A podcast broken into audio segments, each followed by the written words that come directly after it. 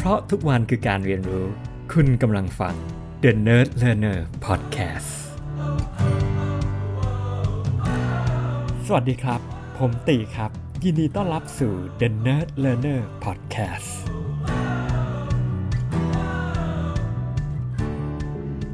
ครับ สวัสดีครับผม ขอบคุณที่ติดตามมาจนถึง EP 157 แล้วนะครับ ก็ EP นี้เนี่ยจริงๆแล้วตอนแรกจะตั้งว่า unwell ครับ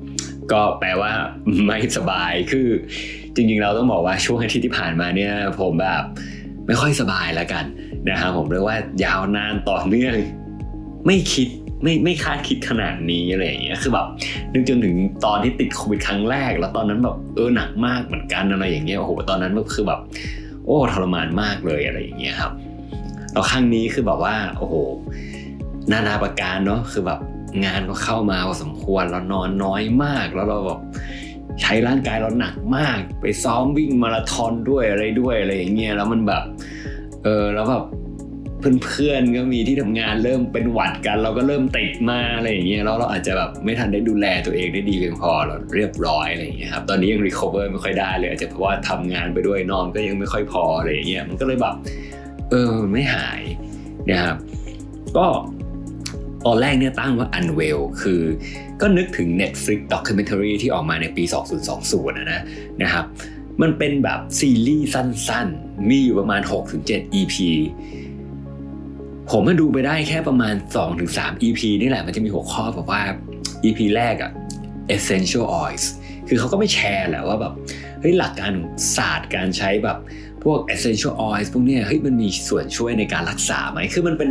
เขาเอาท็อปปิกกึ่งกึ่ง controversial อะแล้วก็มาแชร์ แต่ไม่ได้แบบตัดสินซะทีเดียวเอาแบบให้คนดูไปถามต่ออะไรเงี้ยแล้วก็มี EP หนึ่งที่แบบเรียกว่า tantric yoga อะไรเงี้ยหลายหลายคนอยากได้ยินเนี่ย tantric sex อะไรแบบเนี้ยนะครับมันก็เป็นศาสตร์ของโยคะและผสมกับความมี tantric แล้วก็ sex อะไรเข้าไปรวมๆกันอะไรอย่างเงี้ยอะก็ลองไปดูนะครับ หรืออย่าง fasting ซึ่งวันนี้ก็เริ่มเป็นที่ที่แบบอะไรที่เริ่มเริ่มเป็นที่นิยม แล้วเหมือนแบบเป็นเรื่องที่แบบเออเป็นเรื่องปกติ แล้วก็ได้รับการยอมรับมากยิ่งขึ้นเนาะโดยเฉพาะแบบทุกคนจะเริ่มเข้าใจคำว่า IF คืออะไร intermittent fasting อะไรประมาณอย่างนั้นนะครับผมก็ก็ทำให้นึกถึงเรื่องพวกนี้นะครับแล้วจริง ๆ แล้วเนี่ยพอพูดถึงเรื่องของสุขภาพเนี่ยคือจริง ๆ แล้วอะวันนี้ทุกคนจะบอกว่าผมฟิตมาก แต่แบ็กกราวผมอะผมมาจากคนที่แบบ ไม่ได้ออกกำลังกาย แล้วก็แถมแบบ เป็นภูมิแพ้ทั้งหากอะไรอย่างเงี้ยครับคือแบบว่าเออจะมีน้ำมูกตลอดเวลาอะไรอย่างเงี้ยคือจนหลังๆเนี่ยเอาจริงๆที่ต้องออกกำลังกายอะพอถ้าไม่ออกกำลังกายเนี่ยมีปัญหาเรื่องสุขภาพทันทีเลยนะครับนึกถึงแบบจริงๆแล้วผมคุยแล้วก็ผมเพิ่งเรียกว่าทีมงานผมคนหนึ่งแล้วกันอะไรอย่างเงี้ยครับเขาก็บอกเขาก็แบบมีอาการคล้ายผมเขาบอกเขาเนี่ยเขาต้องไปวิ่งอยู่เรื่อยๆเพราะว่าเออถ้าเขาไม่ได้ไปวิ่งเนี่ยสุขภาพเขาแบบ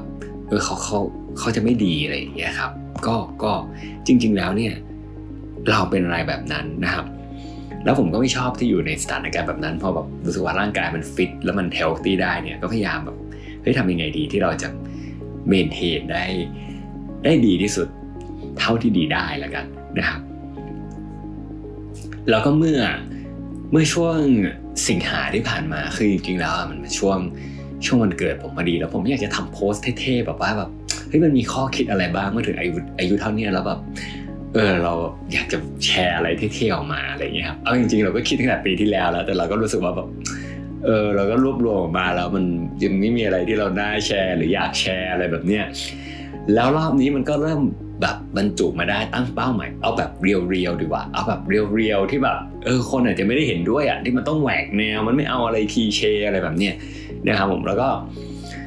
มันก็ทำให้นึกถึงข้อหนึ่งที่แบบผมว่า fitting สำหรับ EP นี้แล้วกันเนาะจริงแล้วจะว่าเดี๋ยวผมน่าได้อัดแหละหนึ่ง EP ที่จะมาแชร์ทุกๆ ข้อที่แบบ ที่มัน real ๆแล้วก็มันอาจจะไม่ได้ apply ทุกๆคนนะแต่คิดว่าน่าจะน่าฟังแล้วนะตื่นตื่นเต้นสำหรับผู้ฟัง The Nerd Learner Podcast แล้วกันนะครับอะหยิบมาข้อหนึ่งเป็น teaser คือว่า ดูแลสุขภาพใช้พลังและมากกว่าที่คิดมาก จงให้ความสำคัญอย่างเป็นที่สุด คือรู้สึกว่าข้อเนี้ยเขียนแล้วมันได้พลังแล้วรู้สึกมันโดนอย่างบอกไม่ถูกคือแบบเอ้ย มันแบบ มันมีมันมีสองความหมายในข้อนี้คือแบบอันดับแรกคือ การดูแลสุขภาพเนี่ย มันใช้พลังและเวลามากกว่าที่คิดมากคือมันมาเนี่ยแบบสมัยเด็กอะแบบตอนนั้นเอาจริงๆตั้งแต่เรียนมหาลัยปอตีแล้วก็รู้สึกว่าเออเราน่าจะทำอะไรที่แบบออกกำลังกายหน่อย ก็แบบว่า ก็คุยคุยกับเพื่อนแหละก็บ่นๆเฮ้ยไปฟิตเนสเนี่ยมันพอมะอาทิตย์ละครั้ง อาทิตย์ละสองครั้งโอเคมะอะไรอย่างเงี้ยคือแบบเราก็นึกว่าเราไปฟิตเนสแล้วเราก็นึกว่าเราออกกำลังกายแล้ว แต่พอย้อนกลับไปดูอะเออมันไม่เคยพอว่ะ แล้วมันไม่ใกล้เคียงกับพอด้วย เพราะมันไม่ได้ balance กับอาหารที่เราทานกับไลฟ์สไตล์ที่เราเป็นเราไปเข้าฟิตเนสครึ่งชั่วโมงยกแอะแอะเบาๆอะไรเงี้ยเออวันนี้เพิ่งมาเข้าใจว่า เฮ้ยณวันนั้นอะเราก็บอกตัวเองว่า เออเราก็พยายามเนี่ยไปฟิตเนสแหละออกกำลังกายแหละอะไรอย่างเงี้ยครับเออมันไม่พอเว้ยมันห่างไกลจากคำว่าพอแล้วก็ พอจบไปทำงานนี่ไม่ต้องพูดถึง คือพอยุคทำงานแล้วอะติคิดว่ามันเป็นช่วงที่แบบ เออมันเป็นเป็นเป็นจุดหนึ่งของของมายสเตนของชีวิตนะ คือเมื่อเข้าเข้าสู่ชีวิตทำงานอะพอทุกอย่างจะเปลี่ยนไปไลฟ์สไตล์มันจะเปลี่ยนไปแบบไม่เคยเปลี่ยน แล้วสิ่งหนึ่งที่มันจะหายไปคือ สุขภาพและการออกกำลังกาย ณ ตอนนั้นนี่สำหรับตีเอง มันก็หายไปเหมือนกันแบบสมัยเรียน เอ้ย ปอตีพอมีเวลา พอมาทำงานแล้วไลฟ์สไตล์เปลี่ยน เออไม่ได้ ไม่ได้ออกกำลังกาย ณ ตอนนั้นเอาจริงๆก็อาจจะมีตีแบดบ้าง แต่มันก็น้อย แล้วหลังจากนั้นมันก็ไม่ค่อยได้ตีหรือไม่ได้เล่นอะไรเท่าไหร่อะไรเงี้ยเราเรารู้สึกว่ามันไม่มีเวลา กลายเป็นว่าการดูแลสุขภาพเนี่ยต้องเรียกว่าหายไปเลย คือมันเป็นมุมมองที่แปลก เพราะเมื่อก่อนเราบอกว่าดูแลสุขภาพเนี่ยก็คิดว่า เอาเราก็ดูแลตัวเราอะก็คือกินข้าว กินอาหาร อาจจะกินวิตามินเสริม อาจจะอะไรก็แล้วแต่นอนพักผ่อนให้เพียงพอ มันก็น่าจะพอใช่ไหมเออ แต่จริงๆแล้วมันไม่พอว่ะ วันนี้เพิ่งมารู้ว่า เออมันมันไม่พอเว้ยมันไม่ใกล้เคียงกับคำว่าพอก็ได้ยิ่งสำหรับคนที่แบบร่างกายแบบไม่ได้แข็งแรงขนาดนั้นแบบสภาพไม่เคยออกกำลังกายมาแบบขนาดนั้นไม่ได้เล่นกีฬาอะไรมามากมายอะไรแบบเนี้ย นะครับอยู่หน้าคอมติดคอมตลอดเวลา เออแล้วมันดูแลสุขภาพยังไงวะมันไม่ได้ดูแลสุขภาพ มันไม่มี mentality หรือ mindset ตรงเนี้ยเข้าไปนะครับก็หลังจากศึกษาอะไรมามากมายเนี่ยก็พบว่าจริง ๆ แล้วแค่ออกกำลังกายแค่วิ่งเนี่ยมันเป็นแค่ประเภทคาร์ดิโอมันก็บางทีก็ไม่เพียงพอเหมือนกันเนี่ยคือกลายเป็นว่าสิ่งที่เกิดขึ้นคือทวนอีกรอบหนึ่งมันต้องใช้พลัง และมันต้องใช้เวลามากกว่าที่คิด ยิ่งอายุมากยิ่งขึ้น ยิ่งต้องใช้พลังและเวลามากกว่าที่คิด หมายความว่าถ้าเราคิดว่าเฮ้ยเราออกแค่นี้มันน่าจะพอ มันไม่พอ และอย่างสุดท้ายคือ จงให้ความสำคัญอย่างเป็นที่สุด เพราะถ้าไม่ได้ให้ความสำคัญเนี่ยเราจะไม่ได้ทำมันก็มาถึงสิ่งหนึ่งคือว่าให้ทำอย่างแรกตั้งแต่ตอนเช้าเนี่ย อันนี้เป็น strategy ที่ work สำหรับผม แต่สำหรับคุณอะไรก็ work อีกเรื่องหนึ่ง แล้วเมื่อไม่นานมานี้ ก็ได้อยู่ดีๆ ไม่รู้มันมีคอนเทนต์โผล่ออกมาบน YouTube หรือบนไหนนี่แหละ ที่เขาพูดเรื่องของ Fundamental Fitness Protocol ของ Andrew D. Huberman เอาจริง ๆ คนนี้ติไม่รู้จักมาก่อนนะครับ ก็เดี๋ยวปู background เร็วๆ คือ Andrew Huberman เนี่ยนะครับเป็น American podcaster คือเขาโด่งดังจากการทำพอดแคสต์นี่แหละ นะครับเสียดายเสียดายที่ The Nerd Learner ยังไม่ได้ดังเท่าเขาเนาะอะไม่แน่ถ้าติดตามแล้วกดไลค์ subscribe ไปเรื่อยๆ อาจจะดังขึ้นเรื่อยๆนะครับอะและเขาก็เป็น neuroscientist ด้วย neuroscientist เนาะคือคือนักวิทยาศาสตร์ด้านพวก neuro อะก็คือแบบเส้นประสาทด้านประสาทอะไรอย่างเงี้ยนะครับเขาเป็น associate professor เลยนะ ด้าน neurobiology ที่ Stanford University of School of Medicine เพราะฉะนั้นเนี่ยเขาก็เป็นผู้รู้เป็น professor เป็นศาสตราจารย์ คนที่โด่งดังมากมีบทความอยู่บนวิกิพีเดียเสิร์ชชื่อเขาได้เลยนะครับ ก็เลยตั้งบทความชื่อนี้จะได้แบบอะดูง่ายๆแล้ว copy แล้วชื่อเขาเอาไปเสิร์ชได้เลยนะครับผมเขาก็ออกมานะครับ แล้วก็มีคนไปพูดถึงไอ้ไอ้รูทีที่เขาบอกมาเนี่ยว่าว่า คุณควรจะทำอะไรบ้างนะครับ ซึ่งสิ่งที่เขาแนะนำเนี่ยมันเป็นไกด์ไลน์ประมาณแบบหนึ่งอาทิตย์เนี่ยคุณควรจะทำอะไรบ้าง เขาเรียกว่า foundational fitness protocol เพื่อให้คุณเนี่ยมีสุขภาพที่แข็งแรงอะไรประมาณนั้น คือมันเป็นเป็น general guideline อะนะครับผม แต่ว่าไกด์ไลน์ดูสำหรับคนที่ไม่ออกกำลังกายเนี่ย ผมว่ามันไม่เบานะแม้แต่ผมดูเนี่ยเฮ้ยมันก็ไม่เบาแต่ดูแล้วอะ เฮ้ยชอบว่ะ คือทำได้ทำไม่ได้อีกเรื่องหนึ่งนะ แต่ว่าเฮ้ยมันกั่นกรองทุกๆอย่างที่เราเรียนรู้มาจนถึงพอยนี้แล้วให้เราได้เหมือนกับเช็คลิสต์ว่าวันเนี้ยเราได้ทำอะไรไปบ้าง แล้วมัน work หรือไม่ work นะครับ วันนี้เลยรวมเนื้อหาเรื่องของ health เนี่ยเข้ามาอยู่ที่ EP 157 คุณฟังถูก EP แล้วนะครับ ก็อะไล่มาดูกันก็คือว่าตารางเนี่ยเขาเริ่มที่วันอาทิตย์ day 1 Google Search ได้นะครับ Foundational Fitness Protocol แล้วก็ตามมาด้วยกัน เขาบอกวันอาทิตย์เนี่ยคอนเซปต์ของวันนี้คือให้ทำสิ่งที่เรียกว่า long endurance workout นะครับแปลสั้นๆภาษาไทยคือ workout ที่สามารถที่ใช้ระยะเวลานาน เพื่อฝึกความอดทน เพราะมันวันอาทิตย์เป็นวันหยุดถูกไหมคุณทำพวกนี้ได้ เช่น เขาบอกว่าอย่างน้อยอะ ควรจะทำคาร์ดิโอโซน 2 30 นาทีนะครับโซน 2 คือ heart rate ของคุณควรจะเต้นอยู่ประมาณโซน 2 นะครับคาร์ดิโอคือกิจกรรมต่างๆ ที่มันมีการขับเคลื่อนร่างกายใช่ไหมการวิ่ง การ jog rowing cycling swimming hiking อะไรพวกเนี้ยนะครับ ถือว่าเป็นแนวคาร์ดิโอหมด แต่ถ้าให้ดีเนี่ยเขาแนะนำว่าวันเนี้ย ควรจะทำอย่างน้อย 60ถึง75 นาที ก็คือชั่วโมงหนึ่งคือพูดง่ายๆคือขั้นต่ำอะ30 นาที แต่แต่ให้ดีเนี่ยวันเนี้ยอยากได้ประมาณ 60 หรือ 75 นาที โซน2คาร์ดิโอหมายถึงว่าคุณวิ่งไปเนี่ยการหายใจอะมันต้องเต้น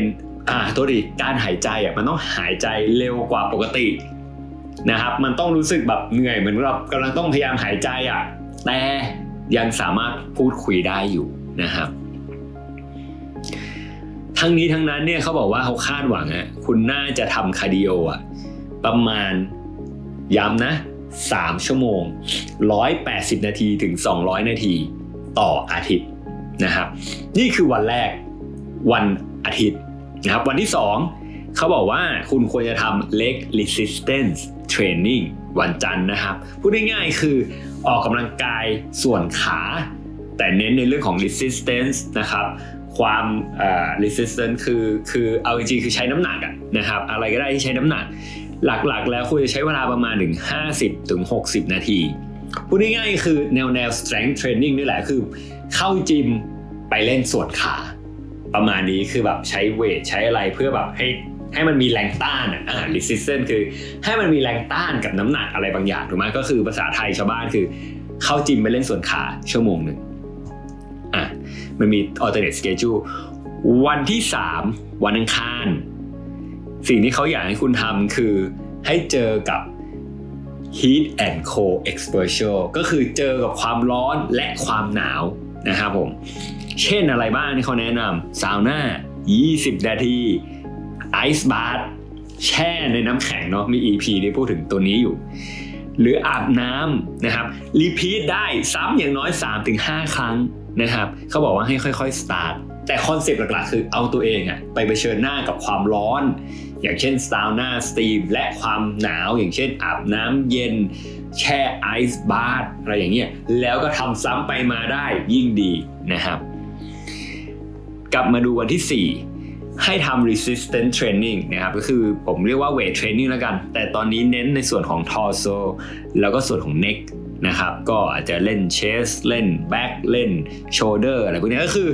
เล่นส่วนบนนะครับ ประมาณนี้เนาะส่วนบน push pull ชั่วโมงหนึ่ง วันที่ 5 วันพฤหัส cardiovascular training นะครับพูดง่ายๆคืออย่างน้อย 35 นาที แต่รอบเนี้ยเป็นคาร์ดิโอที่มี intensity ในระดับกลาง ก็คือว่ามันต้องเหนื่อย หรือว่าเหนื่อยมากหน่อยละกันนะครับ อย่างน้อยใช้ effort ประมาณ 80%ก็คือเหนื่อยพอสมควรนะนะครับ ก็คาร์ดิโอต่างๆ running rowing อะไรพวกเนี้ย วันศุกร์ HIIT ครับ high intensity training นะครับผมก็คือว่าเน้นแนว sprint นะครับแบบเฮ้ยคุณไป sprint เลย เหมือนกับวิ่งแบบสุดชีวิตอะไรอย่างเงี้ย 20ถึง60 วินาทีนะครับพักประมาณสัก 10 วิ ลันอีกรอบหนึ่งสัก8ถึง12 รอบคือพูดง่ายๆคือฮิตเนี่ยวันศุกร์เนี่ยกิจกรรมอะไรก็ได้ ที่ทำให้หัวใจอะมันเต้นขึ้นไปแบบถึง max heart rate คือให้หัวใจมันเต้นแบบพุ่งพรวดแบบเต้นแบบสูงสุดเท่าที่สูงได้อะไรอย่างเงี้ยนะครับผมเราก็จริงๆแล้วเป็นการซ้อมขาไปในตัวด้วย เช่นการสปรินต์ซ้ำไปซ้ำมาหรือทำ circuit ทำ interval อะไรพวกเนี้ยนะครับ ส่วนมันวันวันเสาร์ train ในส่วนของแขน แล้วก็คอ calf นะครับพวก biceps triceps กล้ามเนื้อพวก train กล้ามกล้ามเนื้อแขนอะไรอย่างเงี้ยกล้ามแขนอะไรพวกนี้นะครับก็ 60 นาที คือถ้ามีอะไรจาก schedule นี้นะคือการการการที่อยากให้ฟิตอะมันต้องทำหลายอย่าง มันต้องทำหลายอย่าง คืออะหนึ่งคาร์ดิโอ คาร์ดิโอก็ต้องทำแต่ต้องมีระยะเพียงพอ 60 นาทีกำลังดี ชั่วโมง คืออย่างที่บอกมันใช้พลังและใช้เวลา ต้องทำเวทเทรนนิ่ง เวทเทรนนิ่งเนี่ย ideally ต้องอย่างน้อย ดูจากโปรแกรมละ 2-3 วันนะครับ และแต่ละเซสชันเนี่ยมี 60 นาที มีบางส่วนที่เป็นขา บางส่วนเป็นที่หลัง บางส่วนเป็นที่ส่วนบนนะครับ หลากหลายส่วนนะครับผม และจากประสบการณ์ที่อยากจะแชร์คือ strength training เนี่ยเอาจริงๆสำคัญมาก ถ้าอยากให้ร่างกายแข็งแรง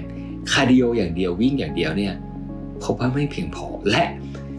การที่จะทำ strength training เนี่ยก็ต้องทำแบบ effective ต้องยกในน้ำหนักที่แบบมากพอแบบน้ำหนักที่ทำให้ล้าและปวดเมื่อยด้วยเมื่อเหมือนกันคาร์ดิโอทั่วๆไปอะไม่เพียงพอ มันต้องมีแบบ sprint มีอะไรที่แบบแบบ push to the limit ที่เอาแบบให้หัวใจมันเต้นแบบใช่ไหมเร็วสุดอะไรอย่างเงี้ยเออมันต้องทำแบบนี้ แค่นั้นก็ไม่พอคือคาร์ดิโอแบบฝึกความอดทน ต้องมีคาร์ดิโอที่แบบเฮ้ยเอาให้แบบเหนื่อยแทบตาย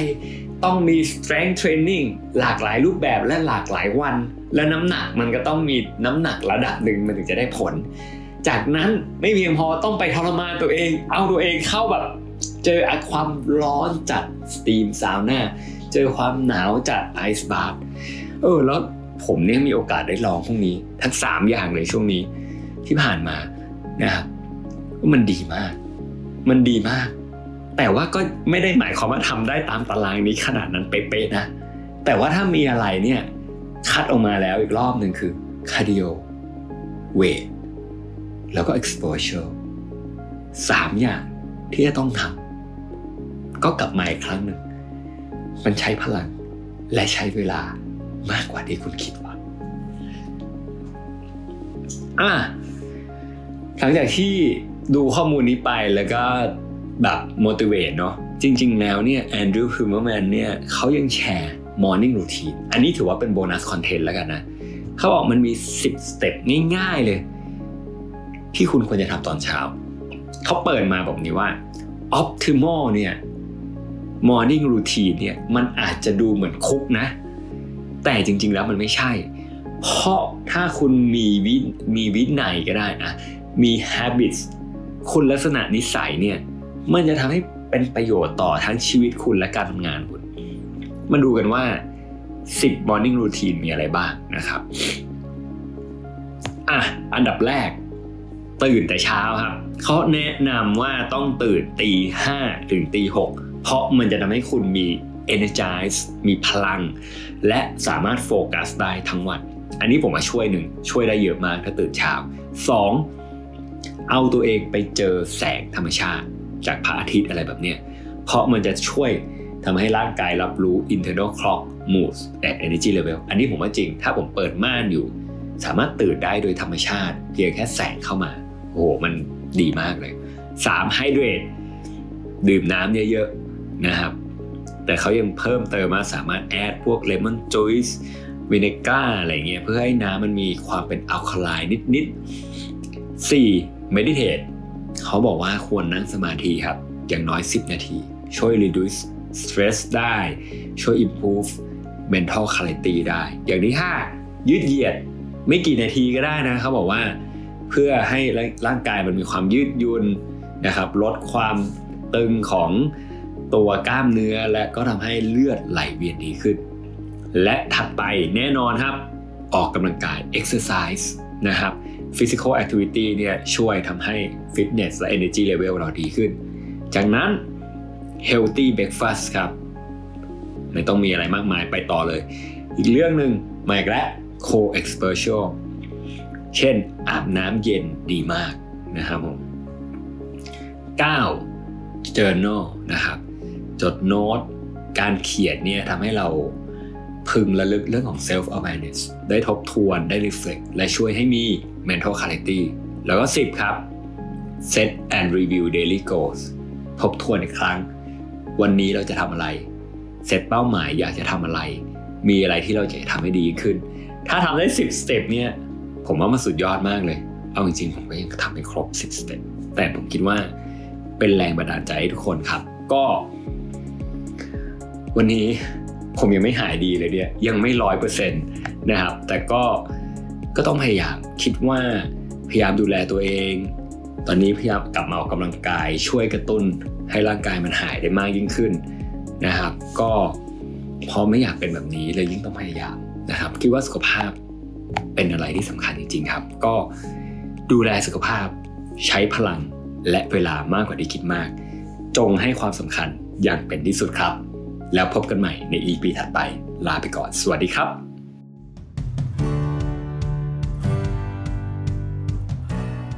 เพราะทุกวันคือการเรียนรู้ คุณกำลังฟัง The Nerd Learner Podcast